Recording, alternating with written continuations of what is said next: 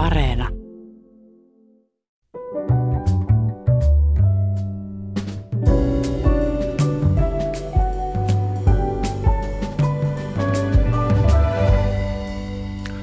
Hyvät ihmiset, tänään on Kalevalan ja suomalaisen kulttuurin päivä ja se on virallinen liputuspäivä.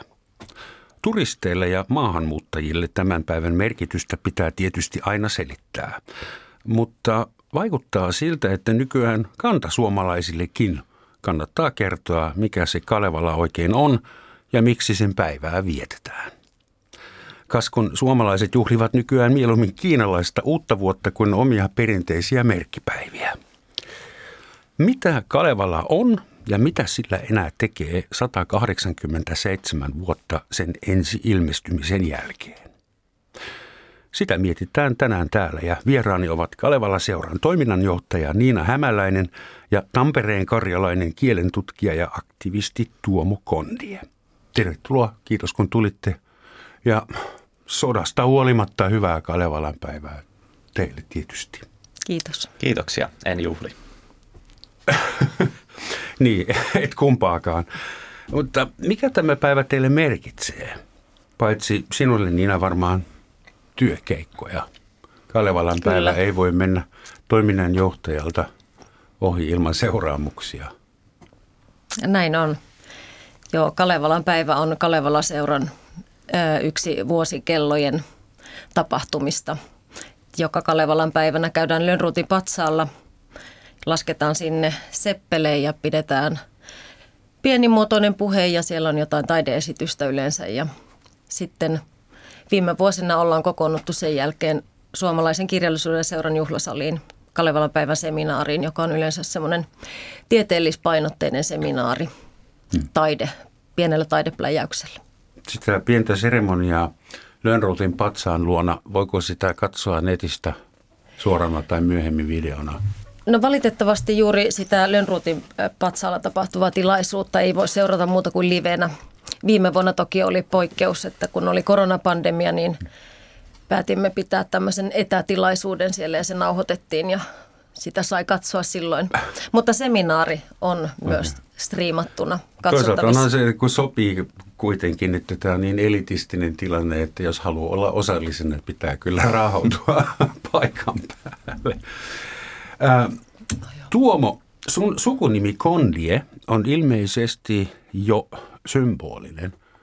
Miten se liittyy Karjalaan, Kalevalaan? Liittyykö? Joo, Karjalaan liittyy aika paljon. Kalevalaan ehkä hiukan vähemmän, mutta siihen kyllä liittyy niitä hyvin samoja niin kuin tämmöisiä poliittisia ideologisia prosesseja, jotka Kalevalan takana on. Kondiehan on nimi, jonka olen itse tuossa jokunen vuosi takaperin itselleni vaihtanut. Ja se johtuu siitä, että minun sukuni vanha karjalainen sukunimi Dorofejev oli sitten kansakouluopettajan aloitteesta suomalaistettu tuossa reilut sata vuotta takaperin. Niin sitten kun muutenkin tässä – Toiminnassani hyvin laajalti pyrin tähän ikään kuin karjalaisuuden esille tuomiseen ja näiden suomalaistavien rakenteiden purkamiseen, niin ajattelin aloittaa sen tällä lailla henkilökohtaisesti itsestäni, joten Kondia on siis äh, Karjalaa ja tarkoittaa karhua, ja karhu taas oli erään äh, mummoni sitten tyttönimi. Sä puhut suomalaistavista rakenteista. Kiitos tästä sanasta. Mä mietin, että maahanmuuttajana olen yrittänyt löytää niitä oikein mm. aktiivisesti ja ammentaa ja matkia. Uh, joo, ehkä pitää joskus kriittisesti protestoida Ehkä se minun vanhansa sukunimen, joka oli Salonen, niin se melkein sopii tähän, että voit ottaa sen sitten. Se on yksi vaikea asia Suomessa, että täällä on erittäin paljon ihmisiä, jotka itse jossain vaiheessa tai joiden esi-isät ja äidit jossain vaiheessa muuttivat sukunimensä kielestä toiseen ja ihan su- suunnasta toiseen. Mutta takas Kalevalaan. Silloin kun se julkaistiin – ja näitä runoja kerättiin. Sukkahousumiehet Helsingissä tai muualla ruotsinkielisen sivistyksen saaneet ratsastivat metsiin ja yrittivät saada näitä viimeisiä runonlaulajia laulamaan ja kirjoittelivat ahkerasti ylös, kun ei nauhureita eikä kameroita silloin ollut. Ja siitä sitten rakennettiin narratiivi heikeliläisessä mielessä, jonka päälle, ainakin aika pitkälti sen päälle rakennettiin tätä Suomen kansaa. Kysymys, onko se tehtävä A saavutettu ja B ohi? Vai onko Kalevalalla enää mitään merkitystä suomalaisen identiteetin kannalta? Tarvitaanko Väinämöistä enää? No toi on tosi suuri kysymys vastattavaksi nyt tässä lähetyksessä, mutta tarvitaanko Kalevalaa? Totta kai Kalevalaa tarvitaan. Kalevala on Lönnruutin luoma, laatima teos pohjautuen kansanrunoaineistoon ja toki niin kuin sanoit, niin sillä on luotu tätä suomalaisuuden narratiivia. Ja Kalevalaa tarvitaan ennen kaikkea siksi, jotta me voidaan ymmärtää meidän historiaa ja suomalaisuutta ja purkaa niitä rakenteita, rakenteita ja sitä narratiivia, jonka taakse ja varjo on jäänyt paljon, paljon tekijöitä, toimijoita, ihmisryhmiä, runoja – Joo, tämä oli erittäin hyvin sanottu ja nimenomaan siis kyllähän Kalevalalla niin onnistuttiin todella hyvin siinä tavoitteessa, että siitähän tuli heti julkaisun sen jälkeen äärimmäisen merkityksellinen tämän niin kuin suomalaisen kansakunnan rakentamisessa ja siihen on totta kai niin kuin heti alusta saakka erityisesti nyt pitkään jälkeen latautunut aivan valtava määrä symbolista merkitystä. Ja se on tavallaan ollut äh, ikään kuin tästä karjalaisesta näkökulmasta tietysti se Kalevalan huono puoli, koska se symbolinen merkitys on hyvin usein sitten toiminut nimenomaan sitä karjalaisuutta ja karjalaisia vastaan, mutta siinä on myös sen hyvä puoli, koska siihen paitsi että siihen symbolisesti kiteytyy niin valtavan paljon siitä suomalaisuuden rakennusprosessista, niin samalla siihen kiteytyy hirvittävän paljon siitä suomalaisuuden ja karjalaisuuden ongelmallisesta suhteesta, hmm. joten se symbolisena merkityksenä voi toimia myös toiseen suuntaan. Sillä on äärimmäisen helppo ikään kuin havainnollistaa semmoisia todella laajoja, monimutkaisia prosesseja ja kehityskulkuja. Näin siis olisi mahdollista, mutta tällä hetkellä suomalaisessa yhteiskunnassa on kovin vähän tahoja, jotka sitä ihan tosissaan tekevät. Että edelleen kyllä Kalevalaa käytetään ennen kaikkea siihen niin kuin suomalaisuuden rakentamiseen ja yksinomaan suomalaisuuden ehdoilla. Niin Tässä. tämmöisessä yleisessä keskustelussa niin, varmaan tarkoitat. Joo, tämä on toki totta. Ja sitten Kalevala-seuran näkökulmasta ja sitten olen myös tutkija, niin tutkijan näkökulmasta häiritsevää on, että tämmöisessä yleisessä keskustelussa Kalevalla ja sitten ne taustalla olevat suomalais-, karjalais-, inkerilaiset kansanrunot rinnastetaan. Mm, mm, kyllä. Ja siinä sekoittuu, että mikä on Kalevalaa, mikä on sitä kansanrunoutta ja runokulttuuria. Erään teorian mukaan sitä alkuperäistä suomalaista kulttuuria etsittiin silloin nämä 1800-luvun – itse kruunatut kulttuuriantropologit, tai itse oppineet sanotaan näin, etsivät sitä nimenomaan Karjalasta ja Suomen itäosista siksi, koska kristillinen sivistys oli jo pyyhkinyt yli länsirannikon ja Pohjanmaata ja siellä ei ollut enää mitään runonlaulajia jäljellä. Eli jos halusi jotain kansan runoutta ylipäätään, oli pakko lähteä sinne Karjalan metsiin. Hmm. Ja kuinka iso osa tästä Karjalasta on sitten itse asiassa äh, Kalevalasta on, on sitten karjalan kielinen ja käännetty. Mä en esimerkiksi itse tajunnut, että alkuperäinen Kalevala on jo käännös, käännetty teos. Mm. Eikö se ole? Joo, vastaanko mä ensin vai mitenkä Joo, vastaan vaan. Joo, siis toki tämä niinku koko runonkeruprojekti, jonka sit seurauksena myös Kalevala syntyi, niin siihen liittyy vahvasti se, että ei ajateltu, että, että ne pitäisi ne runot laulajilta tallentaa ikään sellaisena, kun ne laulettiin, vaan siinä jo siinä tallennustilanteessa paperille yleiskielistettiin niitä murteellisia ilmauksia. Eli se alkoi tapahtua jo siinä tallennustilanteessa ja sitten Lönnruut, jonka tarkoituksena Kalevalan suhteen oli erityisesti tarjota yhtenäinen tarina menneisyydestä – yhteiselle kansalle, joka pystyisi sitä lukemaan, niin hän yleiskielisti näitä, näiden runojen kieltä hyvin vahvasti.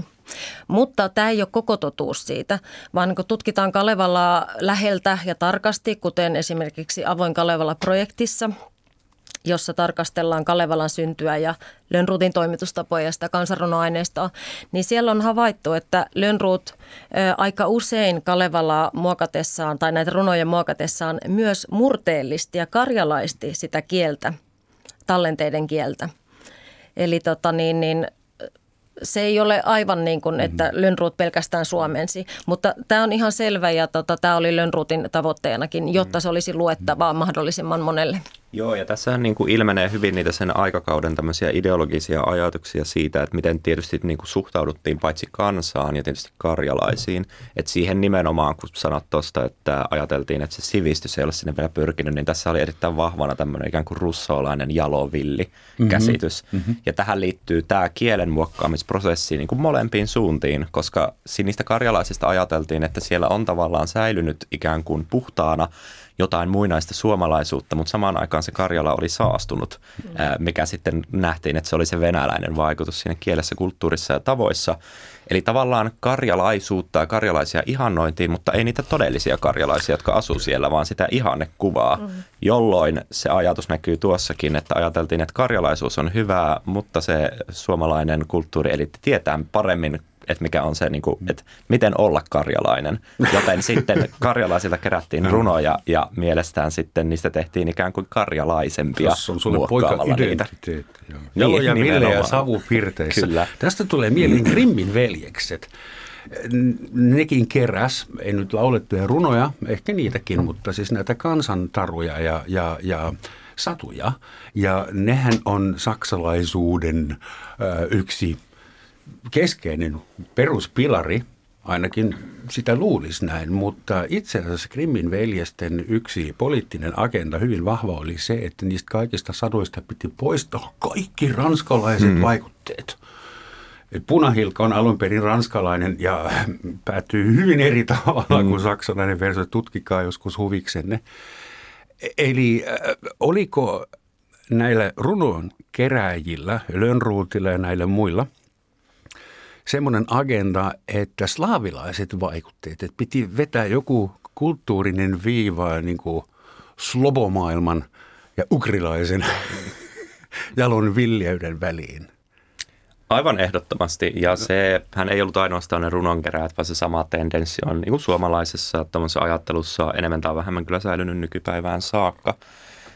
Että tietysti ylipäätään se ajatus siihen aikaan, tietysti se maailmantilanne oli hyvin erilainen. Nyt meillä on kuitenkin Suomi vakiintunut kansallisvaltiona hyvin pitkän aikaa, mutta siihen aikaan suomalaisuus koettiin, että se on uhanalaista ja hyökkäyksen alla. Hmm.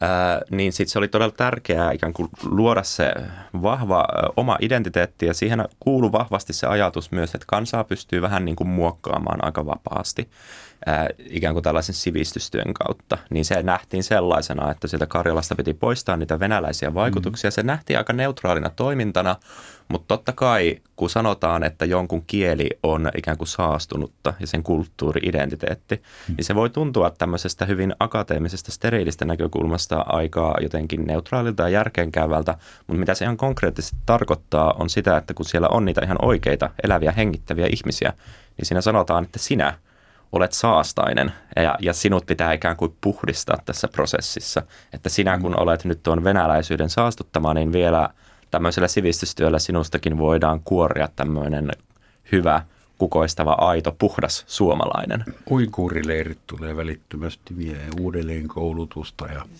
Käytännössähän siis kyse oli kulttuurisesta mm. kansanmurhasta ja toki, toki esimerkiksi kielen tutkimuksessa tämä on jo aika vakiintunut käsite. Kalevallassa on paljon konkreettisia asioita. Siellä on esimerkiksi yhdessä kohtaa opetetaan kanssa ihan käytännössä, miten tehdään kunnon kaljaa, kotikaljaa tai sahtia, joka kolahtaa. Mikä on tietysti, Lönnruthan oli myös käsittääkseni lääkäri ja raittiusseuran perustaja, eikö se ollut? Sitäkin, niin, mutta piti alkoholin nauttimisesta kyllä mutta, kovasti. Mutta vastuullisesti tehty, ettei salannut kansalta tuota, tuota sahtireseptiä, mutta siinä on aika paljon muita käytännön asioita, niin kuinka realistinen kuva se, mitä Kalevalassa on, kuinka realistisen kuvan se antaa historiallisesta Suomesta ja kuinka paljon siitä on niin romantisoitu ja editoitu? No mä nyt sanoisin tähän heti, että Kalevalaa ei pidä lukea historiallisena kertomuksena tai historiana – suomalaisten mm. historiana. Se on kuviteltu, kuviteltu kertomus siitä, mitä Lönnruut katsoi suomalaisuudeksi.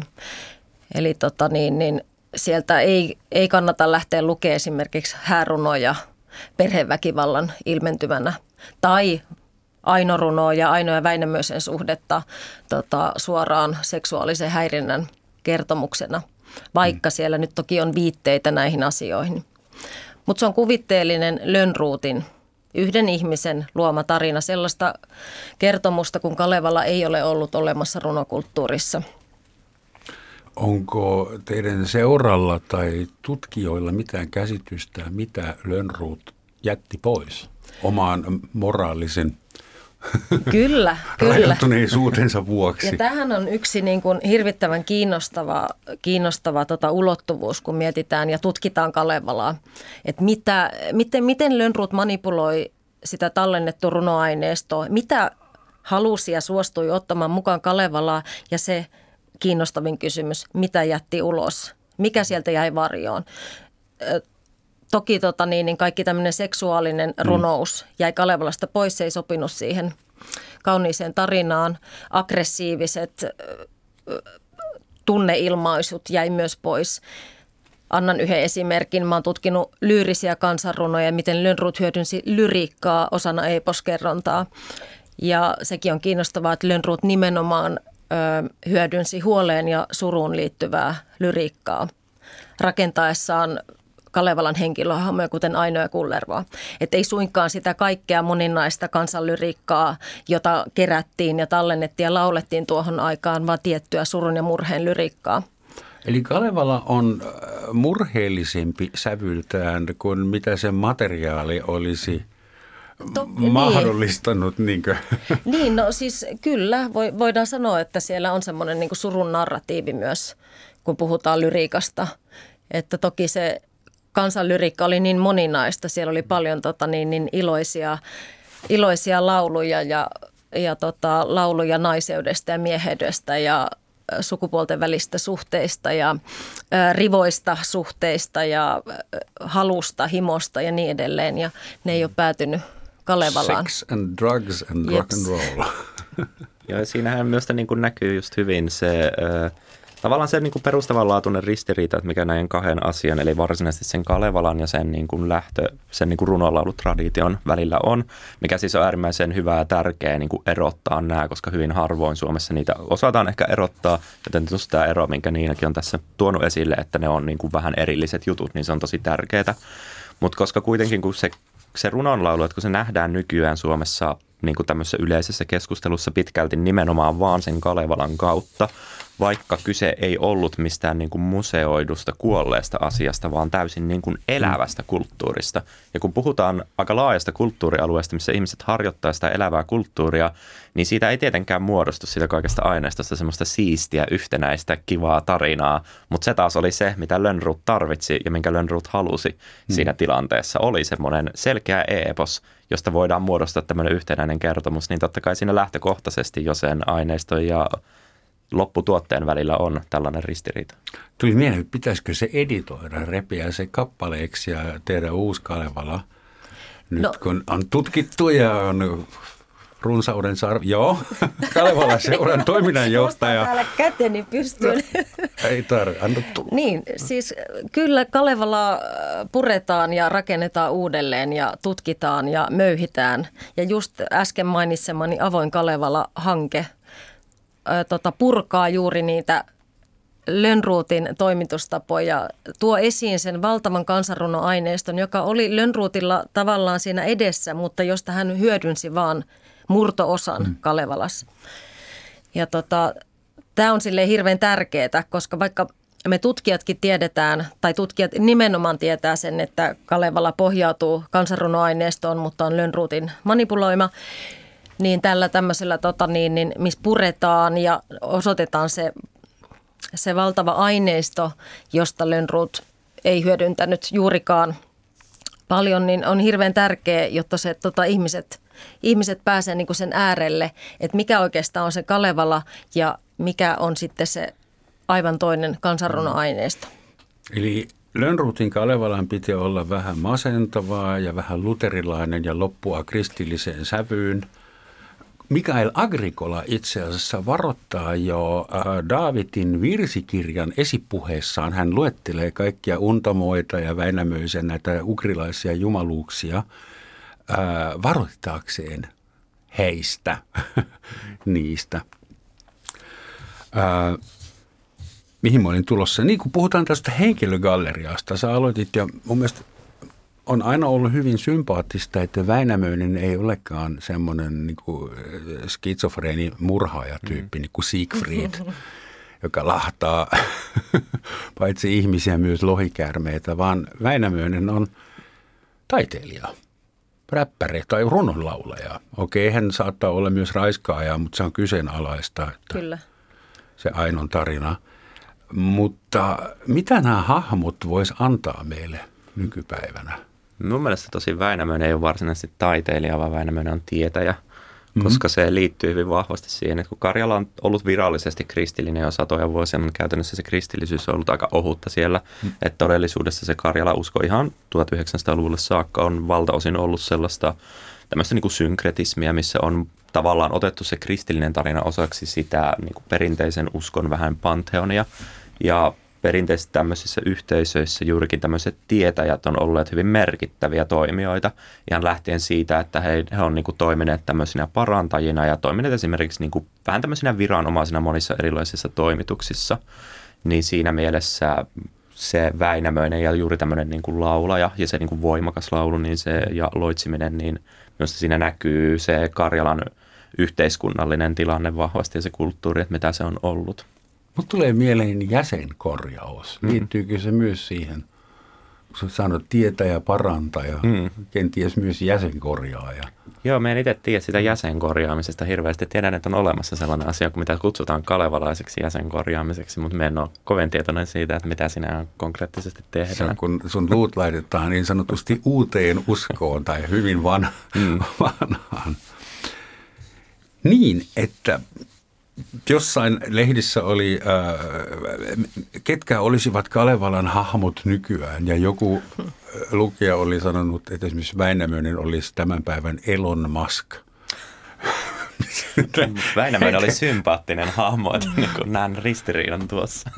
En nyt tiedä, en haluaisi olla suossa kaulaan asti. Mutta toki siis Kalevalan hahmot kiehtoo ihmisiä ja ne on niin kuin semmoinen väylä monille myös tutustua Kalevalaan ja inspiroitua siitä. Mutta tietenkin pitää muistaa, että ne Kalevalan hahmot on monen, monenlaisia konstruktioita, että siinä niin näkyy justiin se moninainen runoaineisto siellä taustalla, Lönnruutin biografia muun muassa ja erilaiset ideologiset, ideologiset ulottuvuudet Lönnruutin toimitustavoissa. Ajatellaan nyt esimerkiksi ainoa jota voi ajatella tämmöisenä arkkityyppinä nuoruuden myyttinä esimerkiksi. Mutta sitten tota, kun tutkitaan tarkemmin, mistä aina on syntynyt, niin se edi- suhde esimerkiksi siihen kansanrunoaineistoon ja hirtäytyneen neidon runoon on toki olemassa, mutta tota, aino sellaisena, kun me tunnetaan Lönnruutin, siis Väinämöisen ahdistelemana e, tota, oman tien kulkijana, niin tämä on aivan niin kuin Lönnruutin oma, oma mm. tarina. Mä rupean tässä epäilemään. Lönnruthan oli saanut klassisen sivistyksen ja lukenut Homeroksensa ja, ja kaikki klassikonsa, koska tämä Kalevalan henkilögalleria muistuttaa jossain määrin kreikkalaista Jumalaa jumallistua, joka asuu Olympuksen vuorolla. Ja nehän kaikki myös panee keskenänsä, varastelee ja valehtelee. On hyvin inhimillisiä jumaluuksia, noin kreikkalaistenkin. Et voisiko Kyllä. tässä olla vähän niin kuin kopsaamista, kulttuurista mm. omimista ja ihan semmoisiakin symbiooseja taustalla? Totta Zeus kai. ja Väinämöinen ja Gandalf sitten myöhemmin. Totta kai. Hyvät tarinat syntyy aina, aina tota niin, niin vuorovaikutus- ja mm. lainaussuhteessa muihin – muihin tarinoihin ja kulttuureihin kieliin ja niin Kalevalakin on syntynyt vaikkakin Lönnruutin hmm. kynästä. Ja Kalevalan taustalla tietysti oli tämmöisiä laajempia eurooppalaisia virtauksia juurikin, jotka liittyy tuohon ikään kuin kansan runouteen tai taiteeseen ja laajemmin sivistykseen, että sitä ennen juuri Britteen saarella oli ollut tämmöinen kelttiläisrenesanssi, jossa myös koettiin, että sieltä kelttialueelta oli löydetty jotain tämmöistä niin muinaista kelttirunoutta mm. ja siitä tuli valtavan suuri kulttuuritapahtuma ja tämä oli kyllä Lönnruutille ja kaikille muillekin aikalaisille hyvin tiedossa. Ja samaan aikaan oli sitten juurikin keskustelua siitä, että voiko suomalaisilla olla sivistystä, koska katsottiin, että esimerkiksi Ruotsissa oli laajasti jo tämmöistä traditiota, mutta Suomessa semmoinen puuttu, niin kyllä siinä oli just Lönnruutilla taustalla tämä eurooppalainen kes, niin kuin keskustelu ja niin kuin sen aikaiset tapahtumat muissa maissa ja juuri tämä ajatus, että täytyy löytää ikään kuin suomalaisille se sivistys, joka vastaisi juurikin esimerkiksi sitä kreikkalaista tai tämmöistä län, niin kuin eurooppalaista sivistystä tasoltansa. Mutta toisaalta mä oon sanonut että monta kertaa, Suomihan ei syntynyt kulttuurialueena eikä varsinkaan valtiona, poliittisena entiteettinä ää, siksi, että meillä olisi mahtava armeija. Mm. Tai siksi, että me oltaisiin perinteisesti upporikkaita, istuttaisiin öljyn tai kullan päällä. Tai siksi, että oltaisiin perinteisesti hyvien, ties mitä reittien varrella. Että Suomen ainoa voimahan oli tämä sivistys.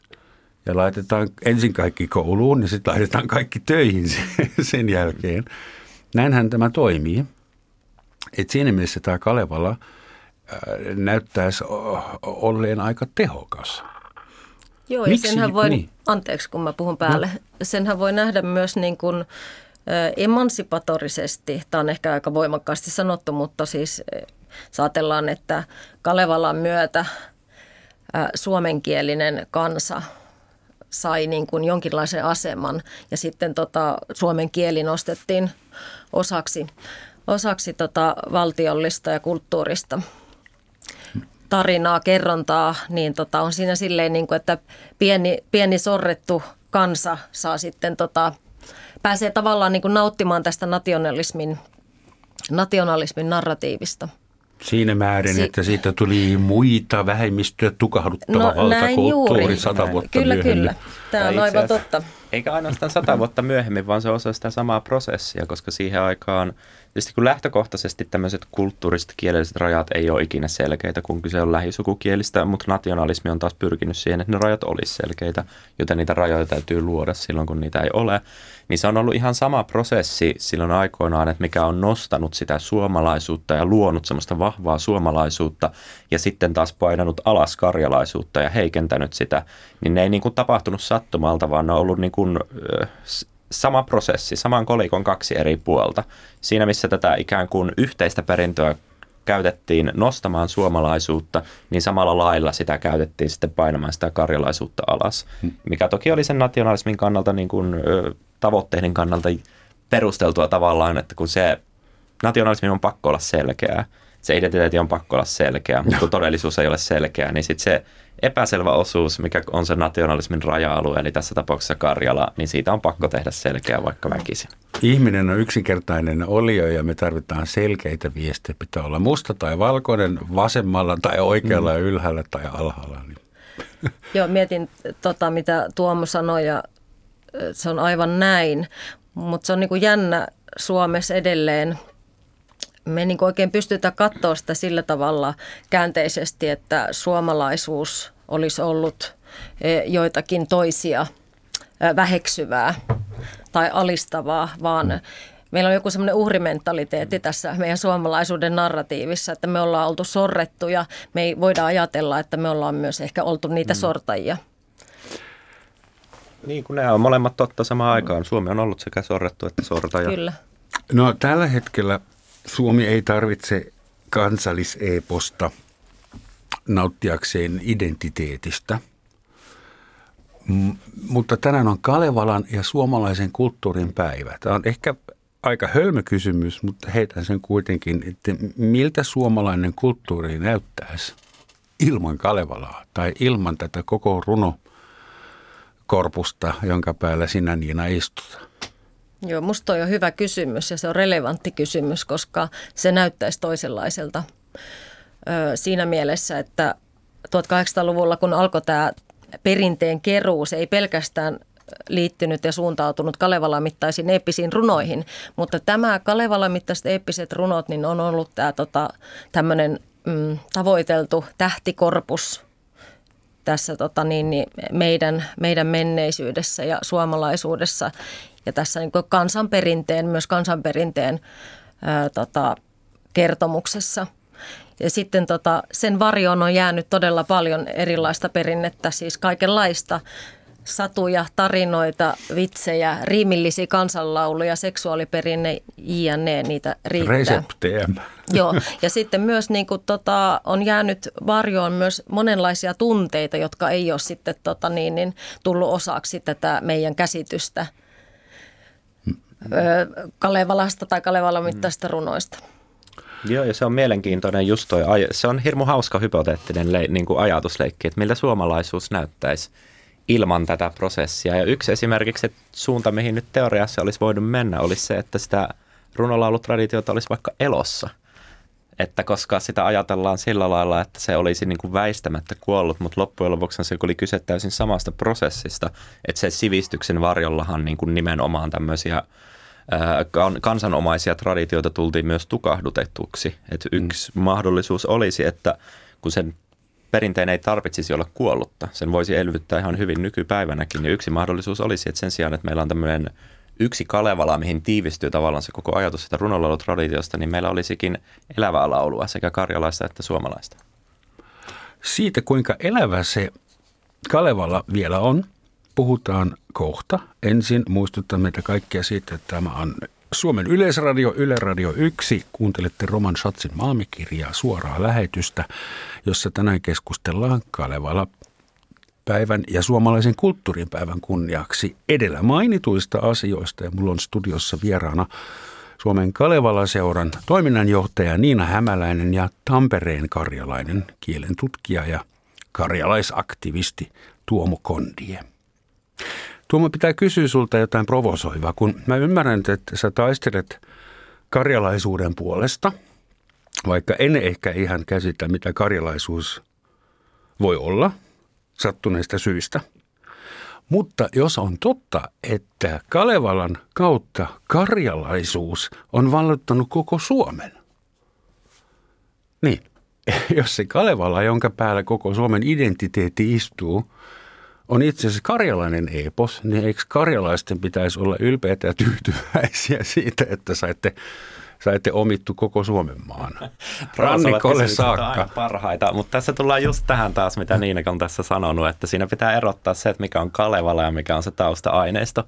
Kalevala itsessään teoksena ei ole karjalainen, se on Lönnruutin pitkälti karjalaisen aineiston pohjalta luoma. Oli Mut... pakko yrittää, anna Se on aivan hyvä. Niin, Voinko se... mä tähän tota, lisätä, joo, tämä karjalaisuus vaan ja Kalevala, niin tota, totta, että se Lönnruutin hyödyntämä runoaineisto on suurimmalta osalta sieltä Karjalan mm-hmm. puolelta kerätty. Ja vanha Kalevala, joka ilmestyi 1835, on hyvin Vienan karjalainen epos. Se pohjautuu pääosin Lönnruutin omiin keräelmiin juuri mm-hmm. Vienan Karjalasta. Mutta sitten uusi Kalevala on jo semmoinen hybridi, että sitä on jo vaikea palauttaa johonkin tiettyyn maantieteelliseen paikkaan tai johonkin tiettyyn runoaineistoon tai korpukseen. Et sitä aineistoa oli kertynyt siihen mennessä jo niin valtavasti myös muiden keräjien toimesta ja Lönnruutin oma ajattelu ja toimitustyö oli mennyt eteenpäin niin paljon, että se on sellainen hybridi tai vois, joku voisi sanoa, että sekamelska. Eli se ensimmäinen laitos, jonka esipuheen Lönnruut allekirjoitti 28. päivänä helmikuuta 1835, jonka takia on Kalevalan päivä.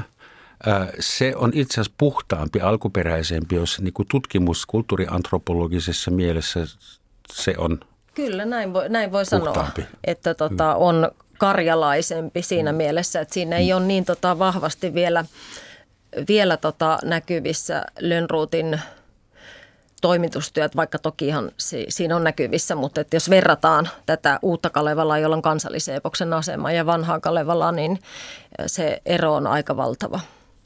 Ja sitten palatakseni vielä vähän just tuohon karjalaisuuteen siinä, että se on kyllä totta, että niin kuin jossain määrin hän karjalaisuus valtasi koko Suomen. Ja tietysti myöhemmin sitten pitkälti niin kuin sen prosessin aloittamaan, joka niin, Kalevala aloitti, niin sitten tämä valtava vaikuttava karelianismi, mm. jossa sitten karjalaisuudesta tuli nimenomaan niin kuin hyvin vahva osa sitä suomalaisuuden ydintä, mutta se ei ollut kovin niin kuin todellista se karjalaisuus, mikä se oli.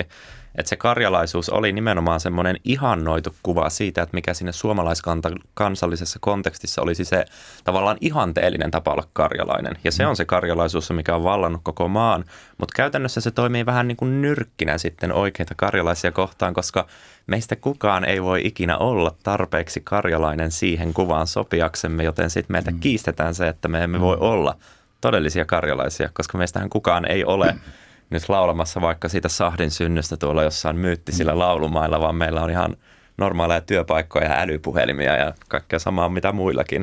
Että se karjalaisuus tavallaan valtaisi kaiken, mutta se, se sellainen karelianistinen karjalaisuus ihan ensimmäiseksi valtas karjalaiset mm. ja karjalaisuuden määritelmän. Anteeksi, en halua olla ilkeä, mutta tulee mieleen saamelaiset. Varastivatko saamelaiset saamelaisuutensa kanssa vähän shown jossain vaiheessa?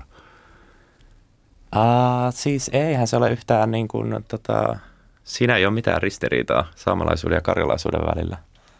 Joo, en, en ollut konstruoimassa semmoista, mutta niin. mä näkisin esimerkiksi niin kuin karjalaisuudesta ei puhuta juurikaan, mutta saamelaisesta ja saamelaisuudesta puhutaan hyvinkin kyllä. paljon. Joo, mutta se on itse asiassa, se johtuu siitä, että saamelainen, äh, saamelaisilla oli paremmat edellytykset organisoitua varhaisemmassa vaiheessa. Siis kaikki tämä, niin kuin, nyt päästään vähän minun ydinalueellani kielen tutkijana, mutta siis tämä ennen kaikkea viime vuosituhannella kansainvälisesti nähtiin tämmöinen valtava alkuperäiskansojen, vähemmistökansojen vähän tämmöinen herääminen, koska ne oli kaikki aika lailla sorretussa asemassa, niin sitten se organisoituminen tapahtui viime vuosisadan aikana eri puolilla maailmaa, mutta saamelaisilla oli paremmat puitteet aloittaa se aiemmin, joten saamelais Suomessa on ollut saamelaisaktivismia järjestäytyneenä vuosikymmeniä ennen kuin karjalaisaktivismille syntyi kunnon puitteet organisoitua. Ja sen takia saamelaisuudesta puhutaan. Ei sattumalta, vaan sen takia, että saamelaiset ovat tehneet uskomattoman vaikuttavaa vaikuttamistyötä sen eteen. Ja itse asiassa se, mitä saamelaiset on tehnyt, niin se auttaa karjalaisaktivisteja aivan valtavan paljon, koska monet samanlaiset prosessit ja konseptit on jo jotenkin suomalaisille On tuttuja. olemassa jo rakenteita ja väyliä, joita pitkin tekin voitte Nimenomaan, että me nyt hiihdetään tässä saamelaisten auraamia latuja kyllä hyvin monelta osin. No varmaan saamelaisten perässä on ihan hyvä hiihtää, jos pitää jonkun perässä. He osaavat. Äh, miten Kalevala on päässyt Viron rannikoille ja muodostunut Eesti Kalev-poikiksi? Kuinka semmoinen semmoinen epos voi... Miten Kalevala on päässyt? Ennen vanha puhuttiin, kun Pohjois-Virossa katsottiin Yleisradion lähetyksiä ja se oli niin sanottu overspill-alue, mutta mm. ilmeisesti myös kansallisepoksellisesti se on overspill-alue. Et, et, et halutiinko sielläkin luoda itselleen Kyllä siis Viron tota, niin, niin, tämä Kalevi Poek, Kreuzwaldin luomus sillä on saman, samantyyppisiä tota, elementtejä kuin Kalevalan syntymisessä. Voidaan kutsua Kalevipoikien perinneepokseksi, että aineisto pohjautuu tähän kansanruno perinneaineistoon, niin kuin Kalevalakin. Siis Karjalassa ja Suomessa kerät, kerättyyn aineistoon vai keräskö joku Virossa omia Kyllähän siellä on kerätty, kerätty myös. Hmm. Että tämähän on niin kuin tota valtava tämä alue, missä, missä tätä runoperinnettä on laulettu ja, ja perustuu ilmeisesti ugrilaiseen kielialueeseen. Vai?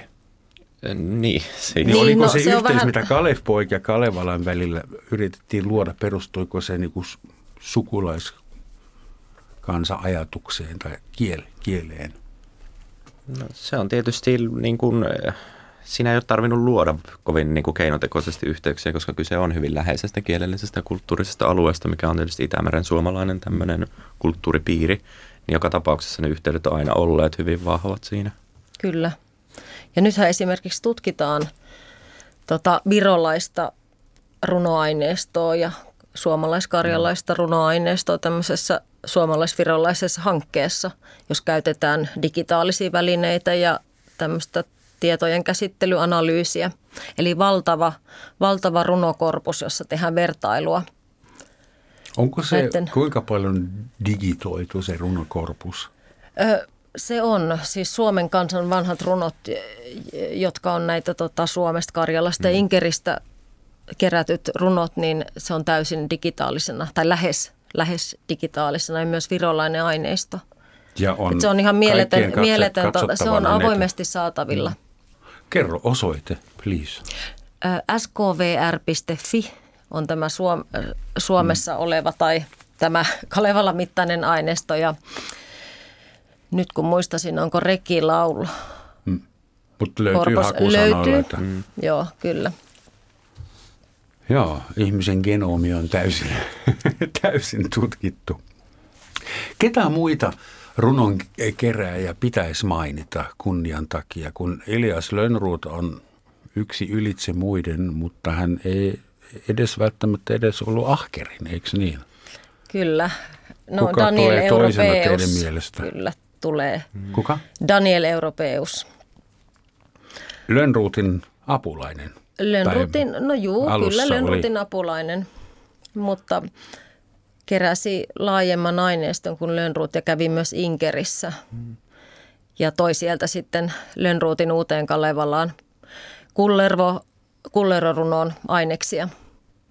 Kullervo on muotoutunut tässä, tämä Kullervo, joka me tunnetaan, tämä kertomus on muotoutunut paljolti myös Europeuksen tallentaman aineiston pohjalta. Europeus kuulostaa myös vähän käännetyltä nimeltä. Mm. Mutta tietysti monia muitakin. Kuten? Karl Axel Kotlund, mm. väärin ymmärretty, varmaan tota ristiriitainen persona ja hankala yhteistyökumppani. Mm. Karl mutta, tota, mut. Joo, mutta monella tavallahan Kotlund oli niin kuin sillei aika moderni. Hän halusi tallentaa runoja sellaisena, kun niitä laulettiin. Mm. Eikä, ja hän tallensi erityisesti Savosta ja halusi säilyttää sen Savon murteen. Mm. Hän teki uraa uurtavia tutkimusmatkoja Ruotsin metsäsuomalaisten pariin ja kannatti kirjakielen kehittämisessä itämurteita, erityisesti savolaismurteita. Gotlundin syntymäpäivänä 24. helmikuuta vietetään Ruotsissa Ruotsin suomalaisten päivää. Sentään. Karle Axel Gotlund. Ja sitten on ilmeisesti vielä herra, joka oli alussa nimeltä Borenius ja muutti nimensä Lähteenkorvaksi. Kyllä. Fennomaanin Axel August Lähteenkorva. Joo, Borenius on tärkeä henkilö mainita tässä yhteydessä, että hän vaikutti 1800-luvun loppupuolella ja, ja toi tämmöisen modernin tallennustekniikan ja ajattelutavan tähän runonkeruuseen. Hän oli hyvin huolellinen ö, transkriboija, tallentaja ja tota, hänen muistiinpanonsa ovat hyvin, hyvin yksityiskohtaisia. Siinä on yritetty huomioida kaikki, kaikki mahdolliset siinä ajassa mahdolliset ö, piirteet tästä runolaulusta. Oliko yhtään naispuolista runonkerääjää siihen aikaan vai oliko ne kaikki? No Charlotta Europeus. Daniel Europeuksen. Mä tota niin, niin on vähän huono nyt tässä näin, että oliko hän, ei varmaan sisko vai serkku, en muista. Ah. Eli oli sentään. Mä mietin, oliko näillä herroilla silloin joku kerho, että kun he palasivat runon matkoilta, että istuivatko he yhdessä alas ja vertailivat, katso mitä minä löysin Tveerin Karjalasta. Eihän, kuinka se pitää kuvitella se prosessi? Oliko siellä tämmöistä fyysistä paikkaa, kun kyllähän he olivat niin kuin vahvasti yhteydessä toisiinsa Kyllä. jatkuvasti. No siis suomalaisen kirjallisuuden seura perustettiin 1831 ja se oli sitten se fyysinen paikka myös, jossa tota niin, niin, puitiin runonkeruu matkoja ja tota, luettiin matkakertomuksia ja ihasteltiin, ihasteltiin näitä tota, runoja, joita oli tallennettu. Mutta tokihan siis kirjeenvaihto on se paikka, missä tota, nämä sukkahousumiehet tapasivat toisiaan. Tämän. No, se on itse asiassa hirmu kiehtovaa myös lukea sitä sen ajan tämmöistä kirjeenvaihtoa, semmoisia kirjallisia teoksia, mitä he tekee, koska tähän koko, niin kun, puhutaan sitä, että siihen aikaan varsinaisesti ei ollut vielä muotoutunut sitä karelianismia, mutta sehän alkoi silleen nimenomaan tuosta syntymään, niin siihen kuuluu tosi oleellisena yksi semmoinen piirre, mitä me mielestä voi parhaiten nykyään kuvata tämmöisenä fanifiktiona, että nämä, niin kuin, juurikin nämä sukkahousuherrat eivät ainoastaan keräjät, mutta muut kulttuurivaikuttajat, Topelius, Runeberg, Lönnruut, kirjoittivat semmoisia runoja esimerkiksi mm-hmm. toisistansa, jossa he vertasivat toisiansa Kalevalan hahmoihin. Ja se on hirmu jännä lukea sitä myöhemmin sitten, koska se tuntuu suorastaan tämmöiseltä niin kuin teinimäisen innostuneelta siitä, että miten nämä arvokkaat akateemikkoherrat olivat siitä koko ilmiöstä. Mutta se teinimäinen innostus on jatkunut ja on saanut tuommoisia renessansseja, että Kalevala koru, okei en tiedä kuinka teinimäinen se on, mutta heavy-musiikki nyt on ainakin teinimäinen mun mielestä.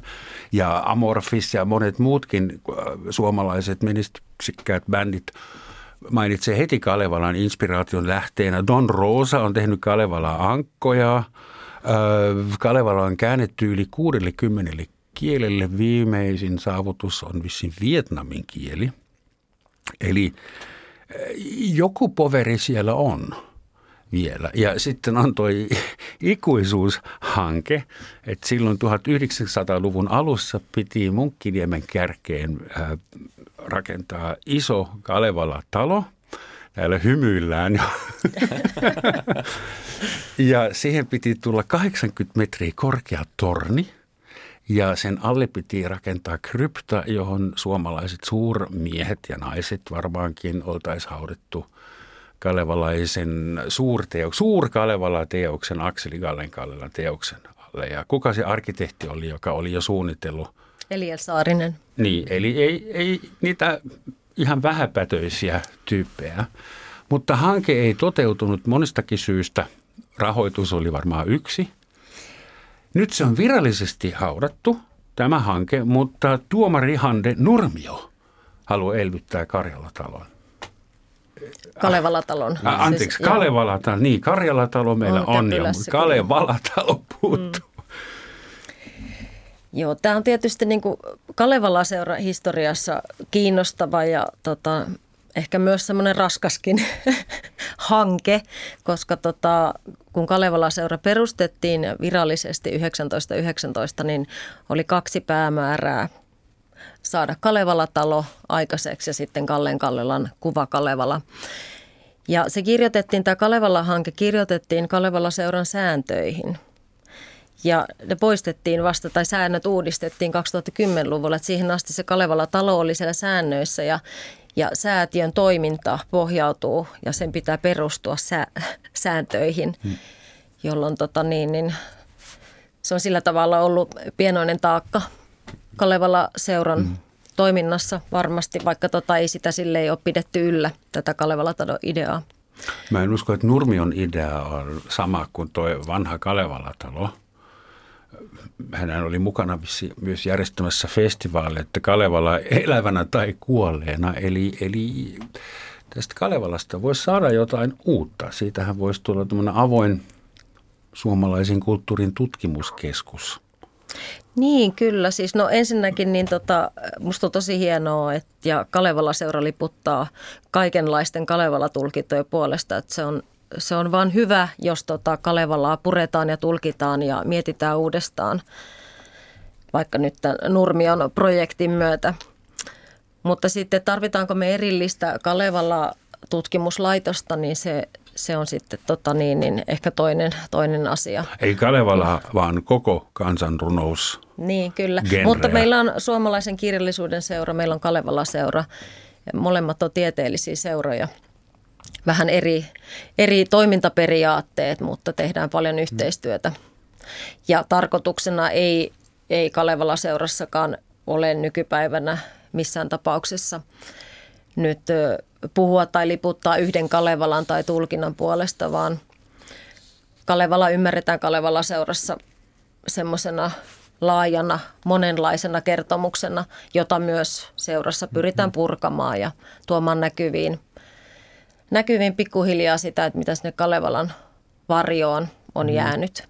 Joo, ja itsekin toivoisin niin kuin nimenomaan, että sitä Kalevalaa enemmän purettaisiin, että siitä tehtäisiin oikeasti uudenlaisia tulkintoja, koska kuitenkin aika pitkälti minun näkökulmasta valtaosa semmoista taiteesta ja tämmöisistä tulkinnoista, mitä Kalevalasta tehdään, niin se ei pura ihan hirveästi sitä perusasetelmaa, mistä Kalevala on tulkittu tässä koko olemassaolonsa aikana, että se edelleen liitetään hyvin vahvasti nimenomaan siihen suomalaisuuteen. Ja tutkimuksen parissa se tiedetään, että siinä on sitä karjalaista, mutta se siitä suomalaiskarjalaisesta putoaa se karjalainen hyvin nopeasti pois, kun se menee minne tahansa tutkimuksen ulkopuolelle, niin edelleen valtaosa näistä tulkinnoista mun mielestä on periaatteessa sitä ihan samaa. Se vaan ö, on samanlaista suomalaista nationalismia, mutta kun suomalainen nationalismi on muuttunut, siinä mielessä kun se syntyi silloin 1800-luvulla, niin se oli hyvin vahvasti nimenomaan etnistä nationalismia, mutta nyt se on valtavirtana alkanut siirtymään tai siirtynyt vahvasti enemmän tämmöistä kansalaisnationalismia. Nyt se on skandinaavinen nationalismi. niin, kyllä, mutta edelleen, että se niin kuin saisi enemmänkin purkaa sitä sen sijaan, että vaan mm. vaihtaa sen nationalismin asteen mm. pikkusen toisenlaiseksi siinä.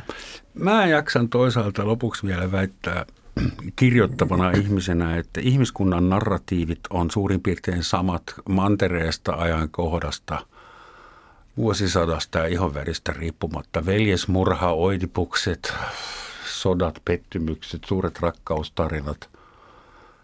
Siinä mielessä ajattelin, että Kalevalassa on ihan samoja storeja kuin kaikissa muissakin hyvis, hyvin kirjoitetuissa e-boks, e-boksissa. Joo, ja sen takia Kalevala puhuttelee myös, niin kuin, että sieltä aina löytyy jo löytyy uusi sukupolvena löytää jotain uutta. Ja nyt jos ajatellaan vaikka, mä aina haluan sanoa ja korostaa, että Kalevala on myös suuressa määrin moderni epos ja siellä on niin kuin moderneja ongelmia, haasteita, kuten naisen oikeus omaan kehoon, mm-hmm. perhesuhteet, lasten ja vanhempien välinen kanssakäyminen.